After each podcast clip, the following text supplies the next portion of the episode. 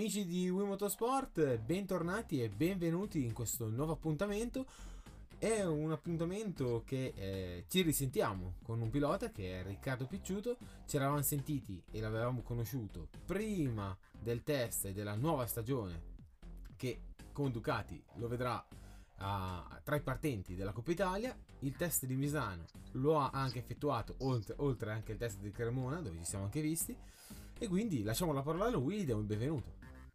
Intanto grazie Fabri e ciao a tutti. Allora, dopo il test di Misano, diciamo che la moto, come ha detto Fabri, l'abbiamo provata abbastanza in maniera stock, proprio c'era poca cosa e pochi componenti racing, a parte le carene, le due cosine.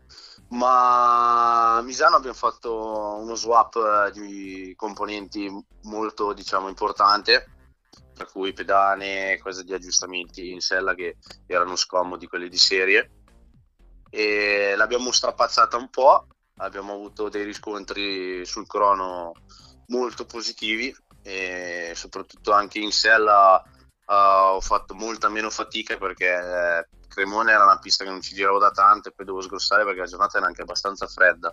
Invece a Misano era un po' più calda la situazione, a parte la sera che ho voluto fare un po' la burrasca del mare, perché c'era un po' di pioggia, vento a sprazzi, quindi i turni della mattina ce li siamo dovuti segare per via della pista bagnata per la sera, però verso l'ora di pranzo si è girati anche bene. E diciamo che la cosa che mi ha rimasto, cioè mi ha stupito di più, che guidandoci su una pista che conosco con riferimenti e tutto, ho fatto veramente un decimo, un terzo della fatica di quello che facevo magari dopo due turni con l'R6 per tenere quel ritmo o quel range proprio di passo.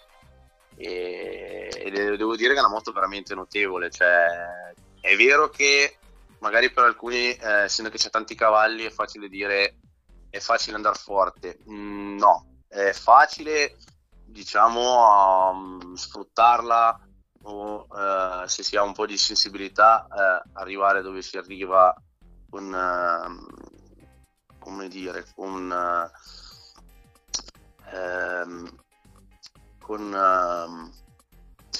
vengo le parole, Fabio, aiutami. Dimmi. È facile come moto, ma per sfruttarla, a parte avere le sensibilità, ci vuole quel qualcosa. Sì, devi capire, devi entrare in simbiosi. Esatto. Cioè, per sfruttarla bene devi portarla che ti dà quella cosa che ti fidi veramente e lo capisci quando cominci a spingere a sfruttarla bene quella moto, perché il cosiddetto feeling alla fine è una moto che, detto proprio palese, il telaio non ce l'ha quindi no, diciamo che è una moto, è il dettaglio del V2, assolutamente il telaio non ce l'ha perché è ancora con la configurazione monoscocca che l'avevamo provata anche in MotoGP, però comunque nella derivata di serie la soluzione l'hanno trovata per farla andare forte.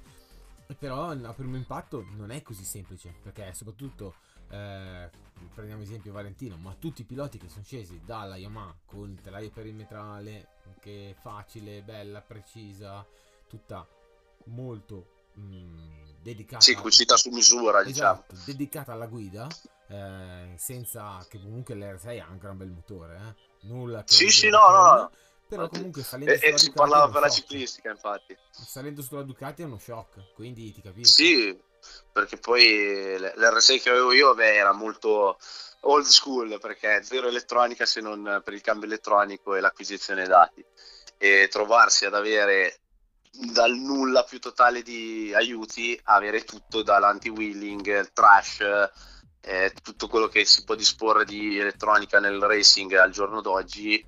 Capisci perché quando correvi contro gente che magari aveva tutto ciò facevi veramente fatica a stargli addosso, stargli lì a mettergli pressione o passarli, perché comunque non sembra, magari quando hai la gomma fresca sei ancora lì, ma quando mettiamo le carte rovesciate, quando si ha le gomme usate, è lì che cominciamo a discutere un attimo di tempi, passi, chi fa più fatica o meno, perché poi non avendola devi fare la differenza di guida, inventarti un po' come fare le traiettorie o stare in sella per sfruttare la gomma dove magari non ti mette in crisi la ciclistica. e con l'elettronica invece tu guidi e basta, cioè poi il resto ci fa tutta l'elettronica, quindi una volta che hai tarato il setup delle sospensioni e l'elettronica è come andare con una bici da corsa, insomma, cioè ti decidi di mettere solo che il tuo. No, certo, io dico sempre che l'elettronica ti dà una mano, ma non è la soluzione, nel senso no, che l'elettronica, cioè le moto, mettiamola così, è un'arma a doppio taglio, ecco, perché ti puoi perdere, potrebbe aiutare ma potrebbe metterti in difficoltà, mettiamola così, è un mare, nel senso che se nuoti ti aiuta, ma se non nuoti affoghi. Esatto, oppure magari, cioè, tu vai fortissimo però non sei riuscito a tarare magari bene l'elettronica e hai un handicap sulla guida perché hai dei controlli magari troppo invasivi o che non ti invadono abbastanza, che, cioè, anche quelle sono cose da mettere in conto, come il freno motore, quanto invadere con la frizione antisaltellamento, che poi nel racing si usa, cosa che per strada magari no, c'è tante cose. Poi la cosa che sono rimasto veramente scioccato, che per mia sfortuna non ho mai avuto un blipper tarato correttamente, invece ad ora l'ho provato come dovrebbe essere tarato su una moto da corsa, sono rimasto scioccato da quanto veramente ti facilita la staccata quando la vuoi tirare, perché tu alla fine ti preoccupi solo di arrivare, dar la pinzata con i freni, scalare le marce un poco alla volta e andare dentro solo regolando i freni. Certo che l'unica handicap qual è? Togliendo la frizione come tuo meccanismo ti viene difficile quando devi mettere l'ultima marcia a giocare un po' di freno motore, perché fa tutto lei, quindi è anche quello che sta nella bravura di sapere quanto si vuole un freno motore o quanto sia invasiva la scalata marcia per marcia man mano che ci arrivi. Esatto, devi conoscere anche il motore, sono due motori diversi, un 4 cilindri e sì, un bicilindrico, ragionando. Anche quello è stato uno shock, perché un 4 cilindri stai a 15.000 e 5, 16.000, un V2 comunque è un motore bicilindrico, stai dai 5.000 ai 10.700 massimo di cambiata. Dopodiché il motore è finito, però già che arrivi a 10.5 finché mai, cioè, i giri che hai in più non servono, cioè come sul 600 arrivi a 15.000, ma quei 1.000-1.500 sono solo di margine per se ti scappa una marcia o vai in fuorigiri per tirare la marcia un attimo di più piuttosto che metterci una marcia tra una curva e l'altra. Sono proprio due cose totalmente diverse, perché uno poi lo fai lavorare sotto coppia e l'altro lo fai lavorare sempre sopra, perché se non sei in coppia al 4 cilindri non ne vieni più a capo e non ne esci più dalle curve. Devi sempre tenerlo sopra, perché se è sotto praticamente è mezzo morto. Esatto.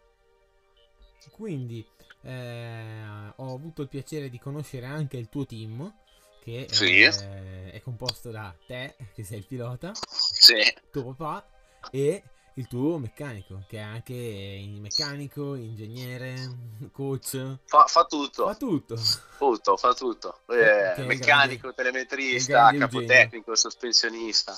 Sì, grande Eugenio, perché è un grande, oltre che meccanico, ma uno proprio, una persona del mondo delle corse che l'ha vissuto proprio bene, da il top level che si potrebbe chiedere dalle derivate di serie e anche mondiale, perché qualcosina è andato anche a fare ai tempi degli albori della Moto2 e Moto3, e però lui dove ha debuttato alla grande vincendo qualche mondiale è stato in Supersport e Superbike. Poi giustamente motivi personali, lavoro non lavoro, poi si è un po' tirato fuori dal giro del mondiale, però è una persona che c'è far sospensioni o mettere in quadro una moto sulle tue sensazioni, o vedendo come la guidi solo da un consumo della gomma, o vedendoti da fuori ti dice già come mettertela in dima, cioè senza tanti fronzoli per i capelli che magari qualcuno al giorno d'oggi deve avere per forza un PC o un qualcosa sotto mano con dei dati reali proprio alla mano per capire cosa sta facendo una moto, no? Che non sembra, ma meno tempo ci impieghi a capire qual è il problema, che poi il problema sotto, avendo poco nelle sessioni, è quello, cioè prima lo capisci, prima sistemi la moto, prima lavori per fare magari la differenza, piuttosto che lavorare sempre sullo stesso disco, che sarebbe devo sistemare quello, oppure mi levo un problema, mi si crea un altro, ed è sempre comunque giocare un po' al gatto alla volpe sui problemi e problemi che magari si creano via. Invece una persona così di esperienza lavori bene perché metti subito a posto la moto e lavori già per fare step su step per diminuire i tempi, girare sempre più veloce, guidare una moto magari con più facilità, facendo meno fatica, o avendo una moto un po' più leggera, che è un po', diciamo, più meccaninosa nel fare gli scambi o nel guidarla. No, certo, io vabbè l'ho conosciuto a Cremona, è stato bello perché comunque è una persona che ha competenza ma soprattutto passione. È una persona vecchio stampo, nel senso che non si affida molto ai dati, ma ancora ci mette le mani e preferisce scambiare quattro chiacchiere con te o comunque andare a vedere in pista per capire lui in prima persona come mettere a posto la moto. E è stato bello perché soprattutto è l'evoluzione della, anche e soprattutto fa tutto lui, e con te c'è un binomio che sta crescendo. Sì, no, sta crescendo sempre di più perché è nata per scherzo 3-4 anni fa, che ci si è trovati nello stesso box perché lo si condivideva, perché era per diminuire la quota, perché al giorno d'oggi purtroppo si va a cercare di diminuire i costi facendo la colletta magari, però c'era un po' di piloti tra il team suo e così dove lavorava e ci si è trovati. E ridendo e scherzando si fa le amicizie così, poi quest'anno tra una cosa e l'altra, ridendo e scherzando, tra un'azienda che è QD che mi ha dato una mano con lo scarico, ma tramite loro sono riuscito a trovare una concessionaria che è Ducati Pisa, che mi dava il meccanico, che ridendo e scherzando era Eugenio, e mi appoggiasse anche con ricambi piuttosto che, perché comunque costano, perché a molti italiani si sa fatte a mano, la qualità o comunque i pezzi delle moto belle le paghi anche se fosse una pedalina o la leva del freno, però sembra, ma avere quelle cose lì che sulla stagione ti permettono, che se ti capita la scivolata, un po' di ammortizzare di più il costo e il budget, non è male. E però tutto è nato da quell'amicizia lì, che negli anni l'abbiamo sempre più arricchita tra chiacchiere da paddock, bar, così, fino a che poi non c'è stata questa occasione tramite Ducati Pisa di creare questa cosa di quest'anno nel nostro piccolo, però rendendola una cosa molto carina e bella. Ma soprattutto costano di più perché sono tutte fatte, non dico a mano, ma dal pieno, e non sono fatte stampate come le moto. Non è denigrativo, però diciamo che le moto giapponesi sono fatte più in serie, invece ci sono più catena montaggio, diciamo. Ecco, diciamo che Ducati e tutte le moto italiane, e mettiamo le europee, soprattutto le italiane, hanno delle cifre diverse di venduti, e quindi si concentrano molto di più sull'eccellenza, e quindi ti danno quel prodotto fatto e finito che costa di più, è migliore, però che quando vai a vedere il costo dici insomma sì, però ne vale la pena, però anche la differenza, certo. Sì, no, ne vale la pena sicuro, però la differenza è che magari una è montata da una persona pezzo per pezzo.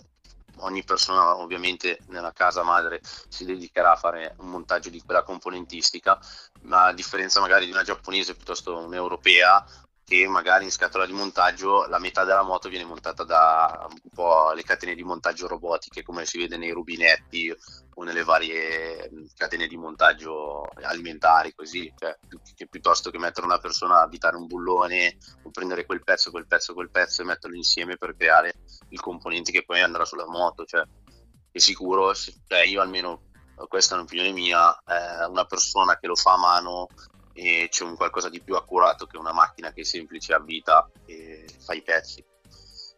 No, assolutamente, diciamo che è una persona, però vedi, la macchina che fa i pezzi va in automatico perché la programma sempre una persona deve sempre essere concentrata, e se lo fa tanto per farlo le moto si montano, ecco. Ci sta che c'è scarto e scarto, da una persona che lo fa a un tot di pezzi di scarto a una macchina elettronica, perché l'occhio umano arriva fino a una certa su quello, però nel senso è bello comunque vedere persone che montano, assemblano pezzo per pezzo una moto, o da un pezzettino che tu dici più microscopico a vedere poi assemblare pezzo per pezzo, vedere che viene fuori una moto fatta tutta a mano, piuttosto che vedere braccio per braccio robotico che prende tu e tira fuori una moto dopo neanche magari un'ora, neanche la metà del tempo che magari ci impiegano 10-20 persone. Cioè. Esatto, sono diverse tipologie costruttive diverse. Ma torniamo indietro. Quindi, test di Cremona. Aspettative e primo giro in sala alla Ducati. Allora, in sala alla Ducati la prima cosa che è stata era imbarazzante quanto era progressiva la manopola del gas, quanto il Rebine Wild seguiva da Dio proprio in maniera precisa tutto, che era un'altra cosa che non avevo mai provato su una moto, che io ero sempre scettico al gas Rebine Wild, perché io sono sempre stato per le cose old school, belle grezze che si spacca, cambia il pezzo, piuttosto che cavi e cavetti. E poi l'agilità con cui la guidi, è imbarazzante, perché è tanto stretta, piccolina, compatta, ma ti permette veramente un'agilità che ma poi facile, ma proprio leggera, cose che magari se tu prendi un 600 magari di adesso recente, io adesso non ho mai avuto sotto mano, magari hai la stessa sensazione, però non avendo avuto la serie dell'R6 nuova non so dirti, però l'R6 vecchia che avevo io, cazzo, sentivi quando andavi in piega così, facevi uno scambio, un po' di peso, un po' di cicciona, cioè proprio la ciccia di vederla un po' grossa come moto. Invece questa è proprio bella stretta, compatta, leggera, e poi quando cominci a prendere confidenza, sono rimasto scioccato da quanto veramente ti dà confidenza, cioè sostegno, proprio come se ti parlasse, che ti dicesse io ne ho ancora, vai, cioè spingi, è pazzesco. Poi l'elettronica di Ducati penso che è una roba fuori dal normale, cioè c'è una precisione, una cosa di venirti dietro anche nel fare i traversi che è imbarazzante, cioè gli ultimi turni mi sono messo praticamente a giocare con le gomme finite di traverso nei curvoni, vedi la moto che stava lì così a bandiera e non faceva una virgola, cioè cosa che se non avevi il trash la moto te l'avevi già messa per cappello, piuttosto che no, l'evoluzione dell'elettronica sicuramente la Ducati in questo è... Cioè sono rimasto proprio scioccato dalla moto in sé che hanno tirato fuori, cioè è allucinante. Sì, sicuramente è una moto che anche in Supersport o comunque nel tuo campionato farà veramente la differenza, anche e soprattutto con l'usura delle gomme. Sì, gomme finite. Io, come ti ho detto Fabio, secondo me Ducati proprio con tutta la serie di moto che sta facendo in questi ultimi 2-3 anni è una spanna sopra a tutte le case, perché lo vedi anche in Supersport, MotoGP, sono una spanna sopra ciclisticamente, lasciando stare il motore che lo sappiamo tutti che va come un missile, però se togliamo il motore che va come un missile, cioè ciclisticamente è una moto che fa paura dal V4 a arrivare fino alla 9,55, la 9,59 che sto guidando io, è assurda. Test di Cremona archiviato, è andato bene, sì. Hai sgrezzato comunque, c'erano tanti pezzi ancora da cambiare, e quindi il feeling anche sulla Cremona. Non c'era tanto l'aspettativa sul crono, era più un'aspettativa di come mi trovassi con la moto. Sì, però comunque mi ricordo anche la pompa radiale mancava. Sì, si stava girando con la pompa originale che... per uno che magari frena come me abbastanza aggressivo, la morde parecchio, è un po' scomoda, però ci si gira, ci devi girare per divertire. Cremona freddo, tante moto, però comunque la pista non si gomma a dovere, perché comunque sì, d'accordo, però comunque non era la giornata tipo. Allora, prendiamo l'esempio dei test di Misano che sono venuti una settimana dopo, per quanto magari siamo arrivati a girare con una temperatura di asfalto di quasi 20 gradi, il freddo comunque dell'aria che c'era strappavi comunque le gomme, perché noi comunque il setup l'avevamo fatto giusto, la moto me la trovavo da Dio, finché la temperatura era quasi sui 20 gradi e non c'era vento freddo così le gomme non strappavano. Come è arrivato l'aria fredda gomme demolite, e tu dici cazzo, ma pure la moto è posta e tutto, eppure solo per lo sbalzo termico si demoliscono anche le gomme loro, perché comunque cioè, poverine, sono calde ma fuori l'aria è fredda, quindi deve contrastare lo stress che tiene la mescola all'interno col calore tutto, e deve contrastare poi l'aria fuori fredda, quindi giustamente dopo un po' poverina, quando ci giri forte va a strapparsi, a rovinarsi un pochino. Assolutamente.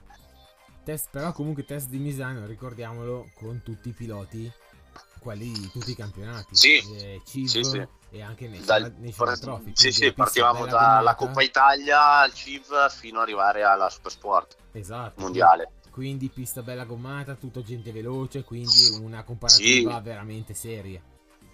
Cioè, linee, traiettorie, due cose differenti, perché loro, vabbè, chi fa il mondiale fa un altro mestiere e altri ritmi, però andargli dietro, vedere da fuori come guidano loro, cioè, capisci quanto veramente quella moto permette, quanto ti può dare se arrivi a sfruttarla a dovere. E cioè, attraverso loro, la gente che ce l'ha magari anche all'italiano nel CIV come patacca così, diciamo che ti rende conto di dove la puoi esattamente anche sfruttare nelle traiettorie, piuttosto che...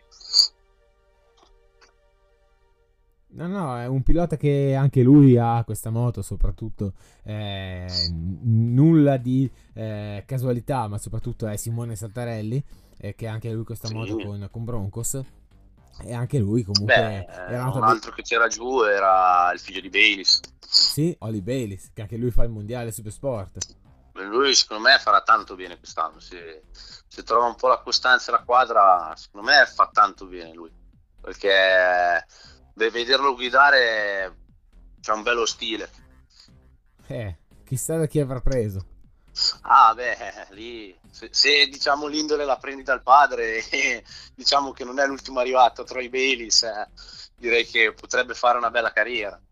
Adesso poi gli auguro di fare una carriera molto lunga nel motociclismo, comunque nell'ambito motoristico a due ruote, però secondo me se ci lavora bene, si trova la quadra in base alle moto dove si troverà a correre, secondo me farà una bella carriera, e glielo auguro.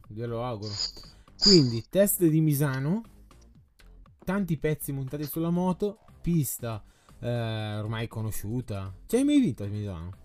Sì, ci ho vinto parecchie volte, tra 600 così. Quindi pista amica. Sì. E quindi in questi ultimi anni sì. Primo giro a Misano? Primo giro a Misano...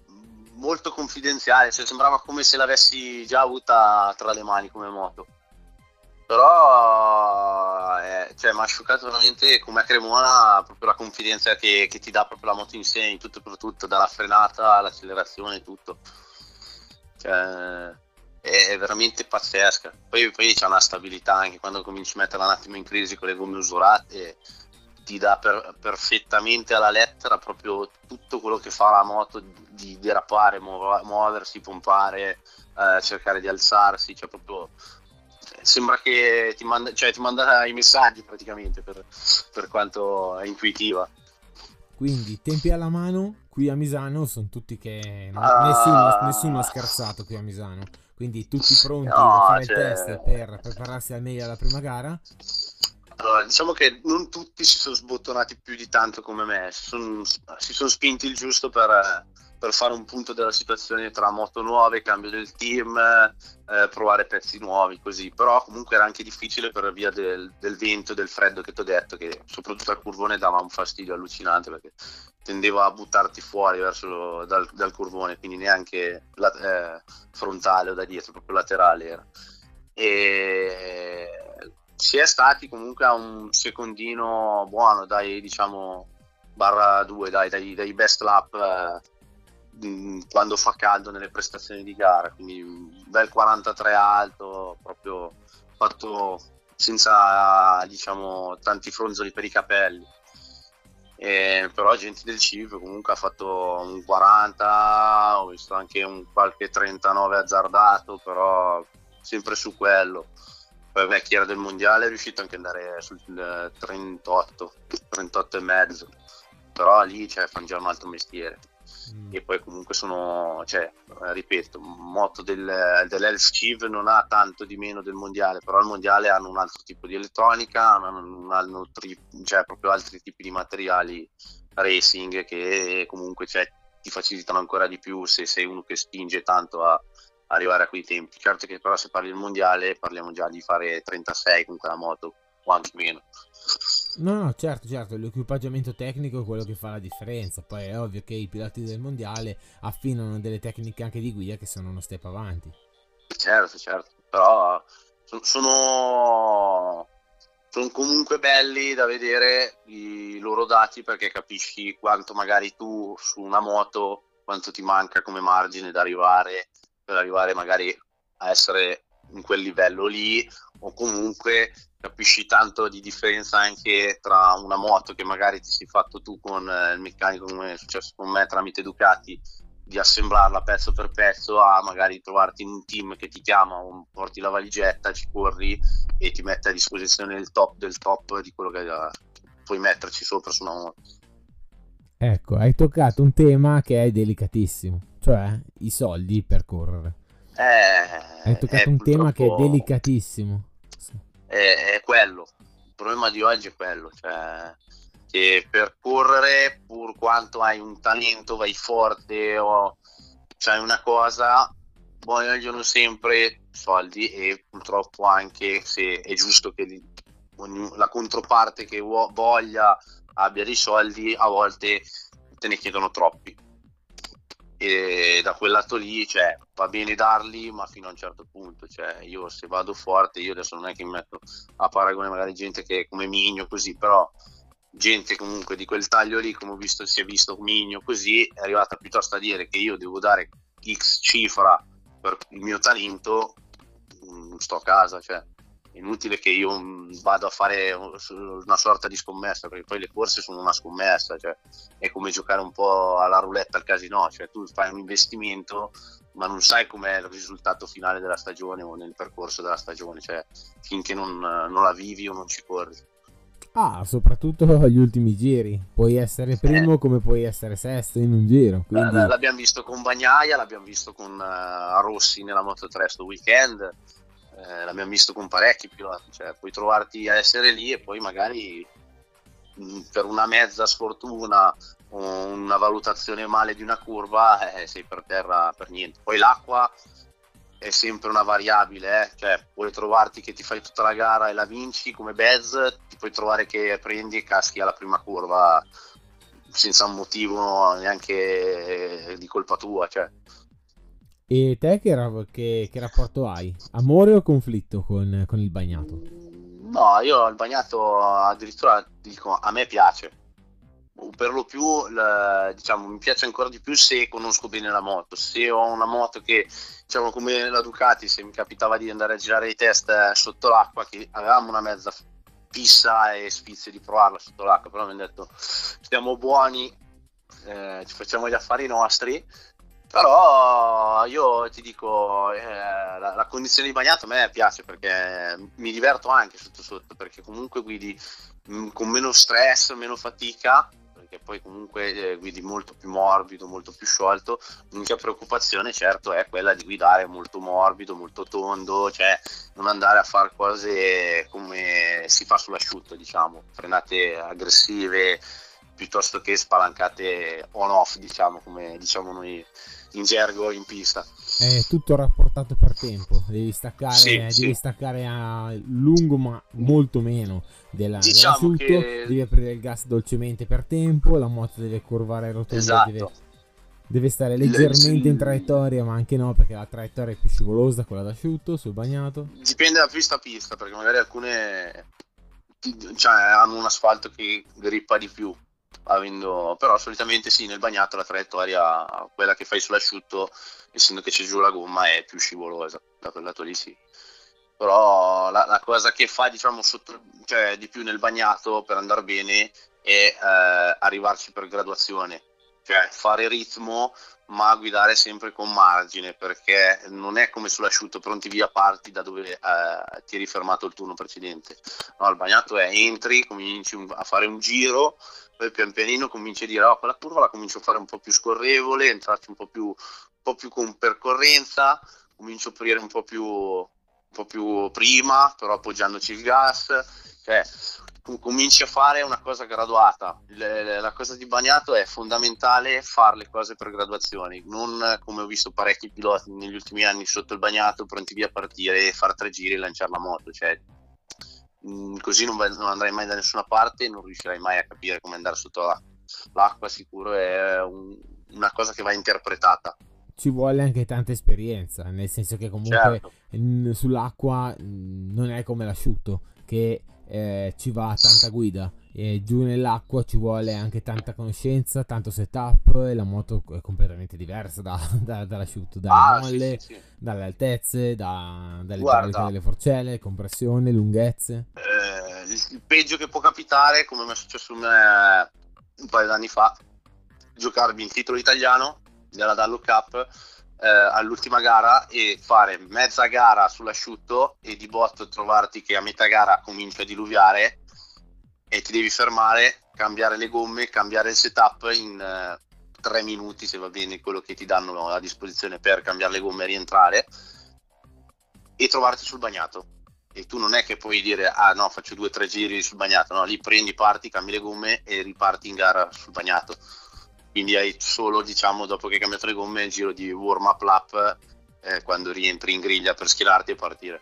Certo, lì è frustrante perché se sei in testa e devi ripartire, la gara riparte da zero. O soprattutto se sei lì che ti stai giocando con i primi 3 del campionato il titolo e ti trovi che magari dici cazzo, io mi ero già studiato tutta la gara per arrivare lì e poi agli ultimi 3 giri provare magari a giocare la carta di fare lo strappo e entrare, o magari giocarmi l'ultima curva a rimischiare il mazzo e rifare una gara nuova e non sapere se magari riuscirai a tenere il passo o riuscirai a trovarti bene nella condizione in cui ti trovi in quella fase di gara. No, certo, rimani con l'urlo strozzato in gola, che sei lì che ti fai tutti i piani criminali per dire guarda, mi tengo la gomma, sto qui buono, faccio così, e poi quando è il momento di aprire il fuoco vedi la bandiera rossa, fai no, veramente. Eppure così riparte da zero, come può andarti bene? Bandiera rossa, gara bagnata, e parti e sei è un nella po' situazione... come in Formula 1, cioè puoi essere primo, hai 7 secondi di vantaggio, ma danno magari una safety car e tutto il tuo distacco te lo sei fumato così per un incidente di un altro. Purtroppo sono frangenti che se capitano nelle gare è sfortuna, ma per chi magari è dietro è un vantaggio, perché ti dici magari cazzo, non sono riuscito a tenergli il tempo, adesso cambio le gomme e rientro. Per dire la Formula 1, MotoGP invece, o comunque nelle gare di moto, sì, rientri, poi potresti anche cambiare la gomma posteriore, però fa sempre quel potrebbe darti un vantaggio o no, perché comunque magari tu ti sei preso feeling a guidare con la gomma usurata piuttosto che con la gomma nuova, e quindi anche quello è un'arma a doppio taglio. No, ti credo, ti capisco, soprattutto quando sei in sella e vedi tutto da zero.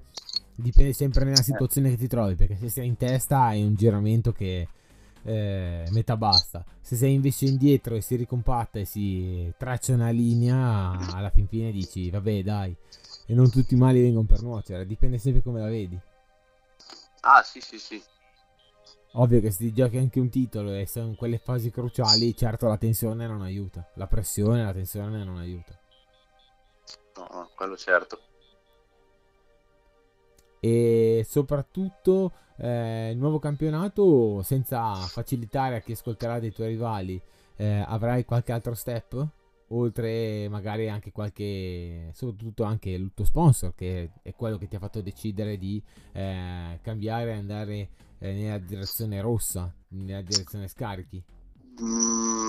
Sì, mi ha dato l'opzione di diventare una sorta di sviluppatore per loro, per l'azienda, ma soprattutto anche un promoter, perché sta facendo il boom questo scarico del V2, perché già a Misano tutti a chiedere, a vedere anche dai social, gente che mi ha chiesto dove acquistarlo, non acquistarlo, rumore come non era, era performante o no, cioè tutte domande che magari tu semplicemente solo correrci non ti aspettavi, eppure è una cosa bella che comunque anche questa, essere lo sviluppatore di questo prodotto e portare proprio dalla pista allo stradista le impressioni che poi magari una cosa come lo scarico mio, vederlo su una moto stradale, ti dà gusto, perché tu dici cazzo, un componente che ho sviluppato io, ho fatto io per quell'azienda lì, sono contenti sia quelli dell'azienda che i clienti, ti dà soddisfazione,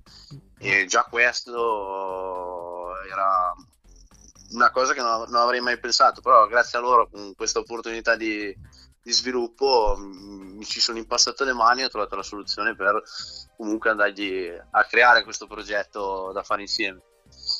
Guarda, sentirsi al centro di un progetto è bellissimo, perché comunque hai delle responsabilità, ma comunque c'è tanta gente che crede in te, quindi certo, io dico sempre che nulla accada mai per caso. Sì, quello sì, però la cosa che più quest'anno come sfizio ciò che voglio vedere è vedere una moto totalmente nuova, se ho veramente quella cosa di fare in più, e poi comunque vedere com'è fare lo sviluppatore proprio di uno scarico, proprio seguirlo dalla alla Z e portarlo al top del top che può arrivare, e magari per uno che magari se la vuole acquistare per metterselo magari sulla sua moto da pista o piuttosto che sulla moto sua stradale, perché poi saranno due evoluzioni questi scarichi, ci sarà quello dedicato al racing e quello dedicato all'ambito stradale. No, certo, ma la cosa che fa specie è che il tuo scarico, per quanto bello sia, perché comunque ti aspetti uno scarico che sia da pista, quindi magari con l'omologazione non stradale, e invece comunque ha l'omologazione e anche il DB Killer. Certo. È questo che è bello, perché lo scarico è bellissimo, allora, ha il collettore con ad anelli saldato, bellissimo, una cura. Sì, perché poi è fatto tutto a mano. Assolutamente. Interamente a mano, io posso garantirlo, cioè, io l'ho visto con i miei occhi, l'ha visto anche mio papà, fanno tutto a mano, cioè loro prendono una lastra del titanio e la fanno da zero, cioè fanno proprio lo scarico completamente da zero. No, soprattutto, sai, è bello perché vedi sempre questi scarichi da pista con tipo il collettore ad anelli, che fa molto pista, e invece questo è tutte le omologazioni da strada e soprattutto al DB, che adesso anche andando in pista era un problema che prima non c'era, ma comunque è un problema che è diventato un problemone, perché soprattutto andare in pista con i decibel è, chiamiamolo col termine giusto, è un casino. Cioè, ti può capitare la giornata che magari non mettono il limite perché hanno la deroga, come è successo a noi ai test a Misano, che abbiamo provato anche lo scarico tutto aperto, vedere per i dati come lavorasse, e trovarti la giornata che come a Cremona dovevi avere il DB Killer per forza, vega non vega, comunque ci vuole, perché comunque magari un posto come sei a Imola, che poi lì ce ne sarebbe da parlare ancora, però posti come Imola, così che ci sono case vicino, Misano, da quella lì lo trovo giusto per chi magari va per solo divertirsi, però per un ambito racing, come abbiamo sempre detto, è un po' stupido, cioè mettere una cosa che va a diminuire le prestazioni di una moto quando ci devi gareggiare, non è che ci devi solo divertire, cioè devi cercare sempre il top della prestazione, cioè è un po' l'opposto di quello che sarebbero le gare.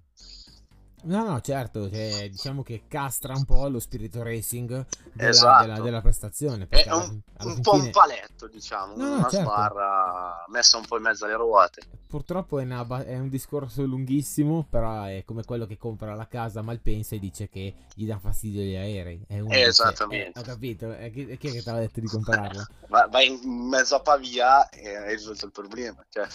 Vai in mezzo al nulla, in piena campagna, e risolto, sei in mezzo al nulla. E però anche lì ci sarebbero dei problemi, perché dopo dicono tutta sta noia, quindi non siamo mai contenti, quindi Ecco, abbiamo parlato di scarichi, e soprattutto hai fatto la prova del senza e con. Differenze? Allora, senza DB Killer, logicamente la moto, come ce l'aspettavamo, è molto più fluida, molto più proprio più pronta. Con il DB Killer rimane un po', come dire, un po' legata, un po' come se dovesse finire il rodaggio.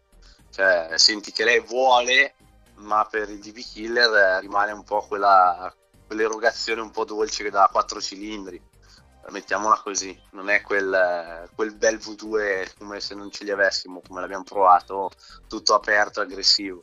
Poi nel campionato sarete senza DB Killer. Dobbiamo vedere a Decibel se ci stiamo dentro senza DB Killer. In teoria andremo a usarli, ma cercheremo di trovare un diametro che non la vada troppo a strozzare, però che ci permetta di stare dentro nei Decibel e averla comunque abbastanza libera. E anche qua poi Enrichi svilupperà un DB Killer, averlo come non averlo. Esatto. C'è da trovare tutte quelle cose, poi comunque c'è anche le evoluzioni varie degli scarichi, bisogna provarle, di come magari modificare una cosa piuttosto che un'altra. Però diciamo che comunque lo scarico che loro vorranno fare per la strada a prestazioni non andrà tanto lontano da quello nostro da pista, cioè, ma già magari qualcuno già quello che usavi tu per strada è un sogno. Sì. L'unica cosa che giustamente per strada gli fanno i silenziatori, perché giustamente non è che possiamo andare con un tubo diretto in mezzo alle vie o ai semafori a fare gli spari, cioè, per dire, fare semaforo. Però ci avrà comunque un bel rumore, perché comunque c'è il video su YouTube che io già quando l'ha messo sono rimasto veramente stupito, perché è veramente spettacolare il rumore, perché di solito i Ducati hanno quel ruito un po' metallico al di là della frizione a secco, invece questo è proprio, lo senti che ha un bel ruggito proprio bello pieno che gli dà onore, diciamo, per il motore e la moto che è, perché magari un po' alcuni scarichi lo sminuiscono un po' con quel ruito un po' metallico di scarico. Quindi ultimo step, perché siamo quasi in chiusura. Adesso la moto ce l'è, sono a dormire da Eugenio, giusto? No, la moto ce l'ho io, perché Eugenio sfortunatamente non ha avuto il furgone per i test a disposizione, quindi ho dovuto fare io, andare a Pisa, prendere in officina e andare tutti insieme a Misano. Beh, diciamo che è anche macchinoso ma bello. Sì, no, i viaggi, guarda, sono noiosi, ma poi quando li fai, che li finisci, hanno un viaggio, cioè una loro storia a sé, un po' come vivere un weekend di gara. Esatto. Perché comunque c'è sempre cose da vedere, chiacchiere, cose che vedi e così. Però la moto alla fine ce l'ho io, perché comunque devo fare le carene, perché comunque noi, come sai, eravamo in versione test, quindi carena grezza, camuffata, per non dar nell'occhio, perché poi giustamente provando materiali non è che puoi far vedere più di tanto, soprattutto se è una moto in sviluppo. E quindi adesso la mettiamo in versione gara, quindi con la livree, tutto con gli adesivi, e la facciamo pian pianino. Però insomma, pian pianino si fa per dire, perché settimana prossima si parte mercoledì sera già per andare a Misano, quindi si ha una settimana, va là adesso meno perché siamo già martedì, però no assolutamente, che poi adesivi ti dovrò anche ridare, perché quelli che hai messo sulla carena quello no assolutamente, poi dopo troveremo il modo anche di troverò il modo di farteli avere, ci mancherebbe, quello non è un problema, lo sai, o ci vedremo o te li mando, quindi stai tranquillo. Beh, guarda, stai tranquillo, se vieni anche a una gara No, tempo permettendo, perché sai, col lavoro devo trovarmi anche. No, beh. Se riesco a sincronizzare tutto, guarda, non volentieri, ma di più. Se riesci a venire a una gara, penso che più un piacere per te, oltre che per noi averti là. No, sicuramente. Guarda, bisogna solo sincronizzare, avere la domenica libera, che non è scontata. Ma no. Se riusciamo a incrociarla, guarda, mi metto in macchina e li faccio dei chilometri, ma li faccio volentieri. Sì. Poi ci siamo divertiti, quindi a voglia. E gomme, ultimo tassello, gomme Dunlop, mescole e le gomme su Ducati lavorano come lavorano, hai dovuto lavorarci di più? Guarda, la cosa che siamo rimasti scioccati è che io in 2 turni con la R6 gomma nuova o usata comunque la sbranavo, ma proprio da buttare. Ducati treno usato, ci abbiamo fatto una giornata intera, e parlo di un treno che aveva 3 turni, che uno dice 3 turni, no, 3 turni non sembra, ma ha lavorato anche bene e comunque non è andato in crisi. Abbiamo cominciato a finirlo, ma poi neanche strapparlo, perché poi le temperature il primo giorno ci stavano, però l'abbiamo finite dopo una giornata, quindi dopo 4 turni del lunedì, la gomma finita che non c'era più il testimone, senza uno strappo né niente, eppure quella gomma c'aveva 3 turni sopra. No, assolutamente, yeah. Che poi doveva essere, come si dice? Cioè, lavorano molto meglio. Che poi al di là elettronica, moto, quello che è, ma lavorano molto meglio che quell'R6 con cui correvo l'anno scorso. Troppa motoricità, diciamo che per compensare il buco che c'è sotto, che è sempre meno, ma comunque c'è, dei giri sei costato a dare delle smalandrate di gas che alla fine per compensare questo le bruci. Invece Ducati, che prende un po' più sotto, tende a sforzare meno, e poi ovviamente due ciclistiche diverse, di cosa stiamo parlando e via. Sì, poi la grossa mano, ripeto, è l'elettronica, perché se non ci fosse l'elettronica, quando gli dai la spalancata non c'è moto che non strappa le gomme, invece c'è col trash e tutto, lavori proprio di fino e la moto vedi che lavora proprio da Dio. Beh, quindi quest'anno non avrai più handicap, sarete con le armi alla pari per forse la prima volta? Sì, sì, diciamo ad armi pari per chi corriamo contro, e soprattutto saremo con del materiale che al giorno d'oggi, se guardiamo ad ora, è il top del top, cioè moto, elettronica, cioè non si può chiedere del meglio. Elettronica è il massimo step che uno possa avere.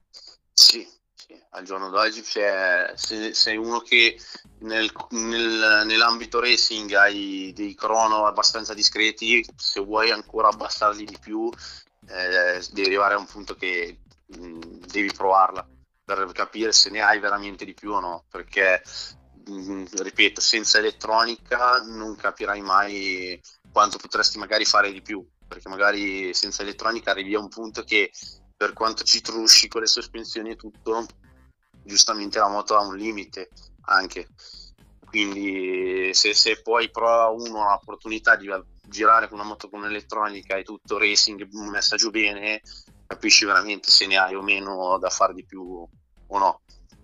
No, beh, certo, devi girare, allenarti, capire, soprattutto svilupparla, e che comunque, ripetiamo, è una cosa che ti può aiutare, ma devi comunque essere seguito da una compagnia. Sì, sì, ripeto, è avere un coltello a doppie mani, cioè... No, certo, diciamo che devi comunque avere, sappiamo benissimo adesso come adesso, leggere una telemetria, sono tutte questi iperboli di colori, che numeri, valori, impari a leggerli, ma prima che capisci da solo come, c'è bisogno di qualcuno che te li spiega e ti dice ok, il fondo scala, che alla fine è un piano cartesiano, però se non li capisci a leggerli, sei punto a capo. Ah sì, no, finché vedi delle linee su e giù che vanno così e ti dicono curva per curva com'è, ma se non sai i valori, i numeri che ci sono scritti, cosa vogliono significare, cosa vogliono dire, massimi, minimi, ma puoi star lì a batterci la testa quanto vuoi, ma non tiri fuori niente.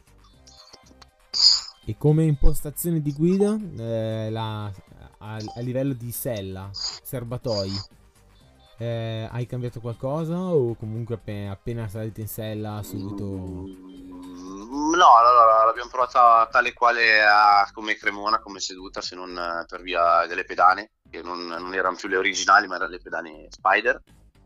E si è modificata un po' la postazione di dove tenere come altezze le pedaline del cambio, si è provati 6 manubri che in teoria li andremo poi a applicare alla gara, quelli suoi che abbiamo detto, però li abbiamo provati un po' più aperti. In gara invece andremo a provare i manubri un po' più alti ad altezza piastra, che abbiamo visto che quasi tutti li usano sia dal mondiale che dall'italiano, per dargli meno carico all'anteriore e lavorare più con un baricentro lineare come seduta e tutto. E magari adesso si sta pensando se provare la prolunga o meno, perché sul V2 nella 1000 si usava ai tempi che era appena uscito il Panigale, perché potrebbe essere un'arma a doppio taglio, perché nel senso la prolunga sì ti può aiutare per un ambito degli scambi, ma magari per la staccata ti dà un po' fastidio, perché non riesci magari a caricare bene all'anteriore, o comunque quando vai in apertura di gas fai fatica a dargli carico comunque all'anteriore, perché ti terrà la postura o la seduta comunque parecchio indietro. E del forcellone monobraccio come impressione? È tanto diverso soprattutto? Sì, perché senti che ti viene molto più dietro, perché ovviamente il monobraccio flette e ti viene dietro e ti segue molto meglio, cosa che magari col bibraccio classico la moto è un po' più rigida e mette più in crisi la gomma. Beh, sicuramente poi dopo si sa che comunque i forcelloni da gara non sono fatti in un'unica fusione, ma sono fatti più parti saldate per trovare le rigidezze, e soprattutto quelle in alluminio. Poi dopo al di fuori sono tutti belli, poi quando li vai a vedere dentro vedi tutte le saldature fatte con tutti i pezzi, se più rigidi meno rigidi, per poterli adattare a gomma. Non siamo in MotoGP che abbiamo quelli in carbonio. No, ci manca solo quello, ci manca. E quindi siamo pronti. Quindi riepiloghiamo il calendario. Riepiloghiamo il calendario, che il weekend 15-16 aprile siamo a Misano, gara 1 il sabato, gara 2 la domenica. Il primo round ci rifaremo l'intervista post gara, diciamo lunedì o il martedì. Sì. Se non sono morto e stanco dopo la giornata di lavoro e il weekend di gara. Vabbè, ma comunque non mi scappi. No, la faremo, perché mi interessa soprattutto. Abbiamo iniziato questo percorso con te, soprattutto di seguirti tutto l'anno per accompagnarti in questa esperienza, soprattutto alla Coppa Italia, che magari ti porterà in qualche altro campionato molto più blasonato, perché comunque vediamo se lo meriti, anche budget permettendo. Però comunque se le prestazioni ci sono, non passi inosservato, ecco. Poi è ovvio che devi sempre portare la famosa valigia, però inosservato non si passa. È sempre meglio bussare che star lì nel limbo, diciamo. Sì, diciamo, quando tanto che sei in un campionato e le tue prestazioni sono quelle, anche con due moto diverse, te lo giochi e lo vinci, c'è bisogno di qualcosina in più per progredire. Giovane, sei giovane? Sì. No, cioè, c'è solo da metterci farina del proprio sacco, diciamo. No, quella non manca, però comunque sai benissimo che comunque campionati non minori che adesso stanno tornando alla ribalta, come anche i campionati entry level, tipo come anche il Trofeo Motoestate, poi c'è la Coppa Italia, c'è il National Trophy, il CIV, e poi soprattutto anche te che hai avuto anche esperienze in Spagna, come hai menzionato nell'altro episodio, dove ti sei fatto le ossa, gomme usate, giri su giri, gomme usate, anche moto vecchissime come quella Suzuki GSR 750 del 99, con ancora gli steli tradizionali, e alla fine tutta questa è esperienza, perché sembra di guidare un videogioco, abituata a quella. Sì. Proprio si è aperto una finestra con un mondo totalmente diverso da come si è sempre corso, diciamo, con le moto fino all'anno scorso, come a livello di prestazioni.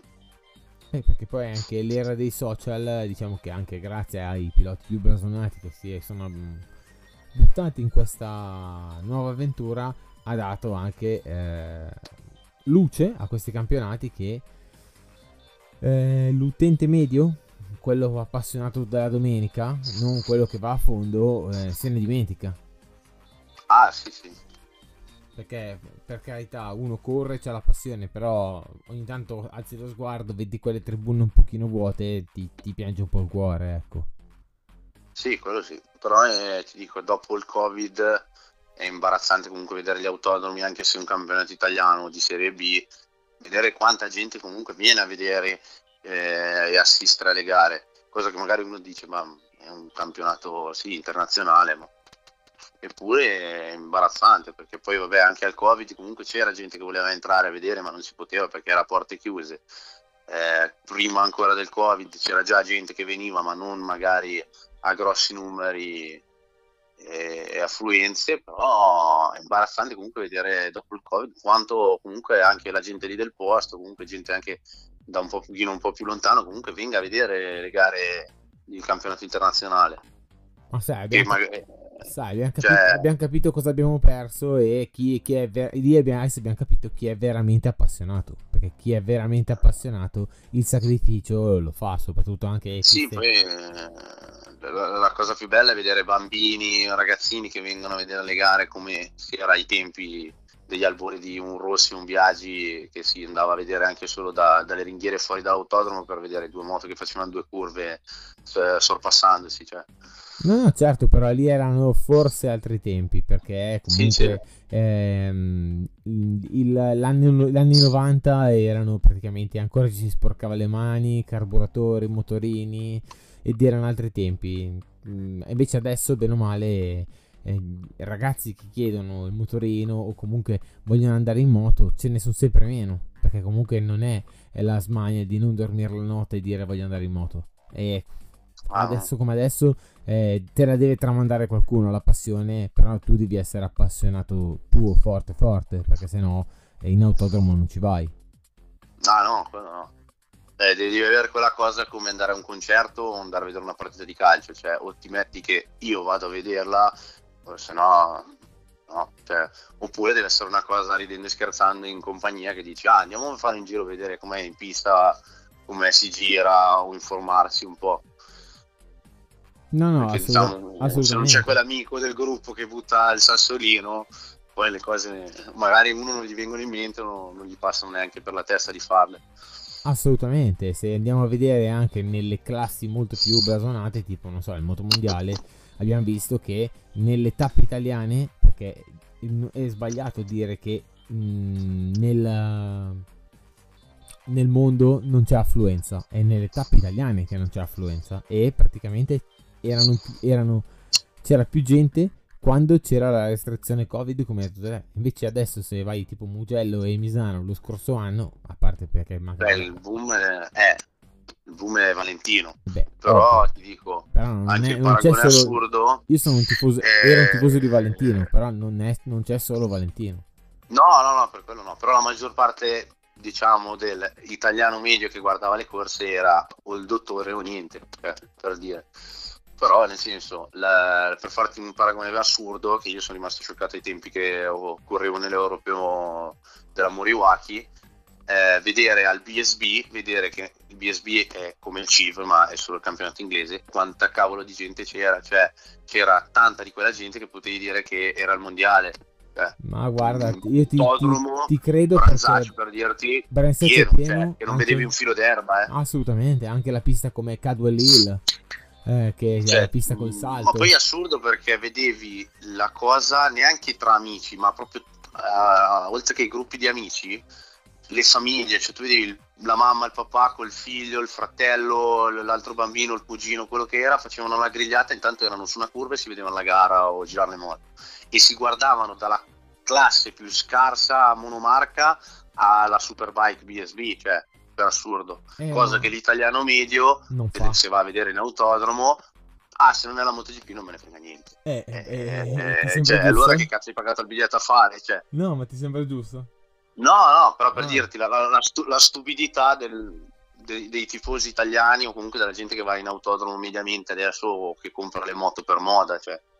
Ma diciamo che la moda è fino a un certo punto, diciamo che chi insegna a fare il motorsport è l'America, perché tutto quello che è motorsport, dalla NASCAR al Supercross al motocross. Sì, però anche lì, per dirti, io anni indietro gliel'avevo chiesto a me per la MotoGP, così come fosse il pubblico è assurdo, perché un weekend è capitato in un anno che c'era la Superbike americana e la MotoGP che correvano insieme nello stesso paddock, e c'era gli americani che guardavano di più la Superbike americana che la MotoGP, che tu dici cazzo, campionato mondiale di moto, eppure cioè gliene fregava la metà del pubblico che c'era che guardava la Superbike americana, al di là che poi vabbè, se vediamo le gare della Superbike americana sono spettacolari, perché non c'è una curva che la classifica è uguale, perché coltello fra i denti per 25-26 giri, cioè. Ma è quello del motorsport, Cioè, vedi la MotoGP e partono, sì, vedi gli ultimi 2-3 giri, quelle 2-3 carenate, quelle 2-3 scaramucce, ma poi finisce lì, cioè finisce la classifica come sono partiti. Cioè. Però di questo argomento mi piacerebbe parlarne in un altro episodio, perché ogni campionato ha i suoi regolamenti e ci sono regolamenti che si trova meglio una casa, regolamenti che se ne trova meglio un'altra. Sarebbe bello parlarne, perché sicuramente con te si può approfondire il discorso. Sì, sì. Volentieri, volentieri. Ti abbiamo ti ho torturato per un'oretta, e quindi ti lascio andare. Ti dico innanzitutto grazie, perché ci hai spiegato soprattutto i due test, e manca veramente poco. Ci mancherebbe. Ci manca veramente poco. Intanto ti ringrazio anch'io già per sempre l'opportunità e la disponibilità. Ma ci mancherebbe, è un piacere per me, soprattutto perché mi piace far sentire la passione, far sentire soprattutto dalla tua voce che esiste la passione vera, esiste anche il sacrificio di correre, e tutto l'investimento va riconosciuto.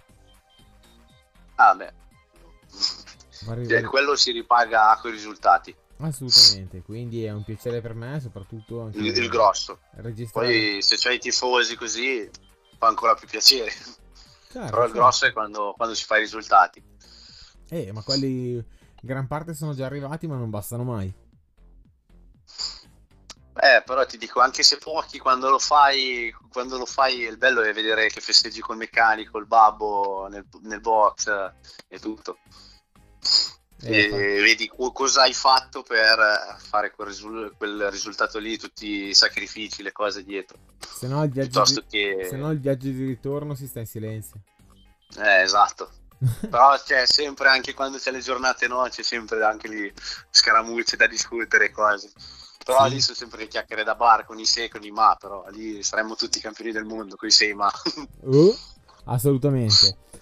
Quindi ti ringrazio, siamo arrivati alla fine, il secondo di tanti episodi insieme a Riccardo Picciuto, quindi con Ducati. Manca una settimana alla... Sì, ma neanche siamo agli sgoccioli, al debutto in campionato, e quindi io ti faccio l'in bocca al lupo per Misano. Io viva il lupo, crepi il lupo. Esatto, e al prossimo episodio.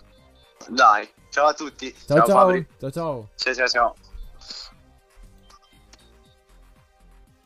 Se sei alla ricerca di motori, Will Motorsport è il podcast che fa per te. Lo trovi su tutte le piattaforme: Spotify, Anchor, Other, Google Podcast, Apple Podcast e Overcast. Segui la pagina Instagram e unisciti al canale.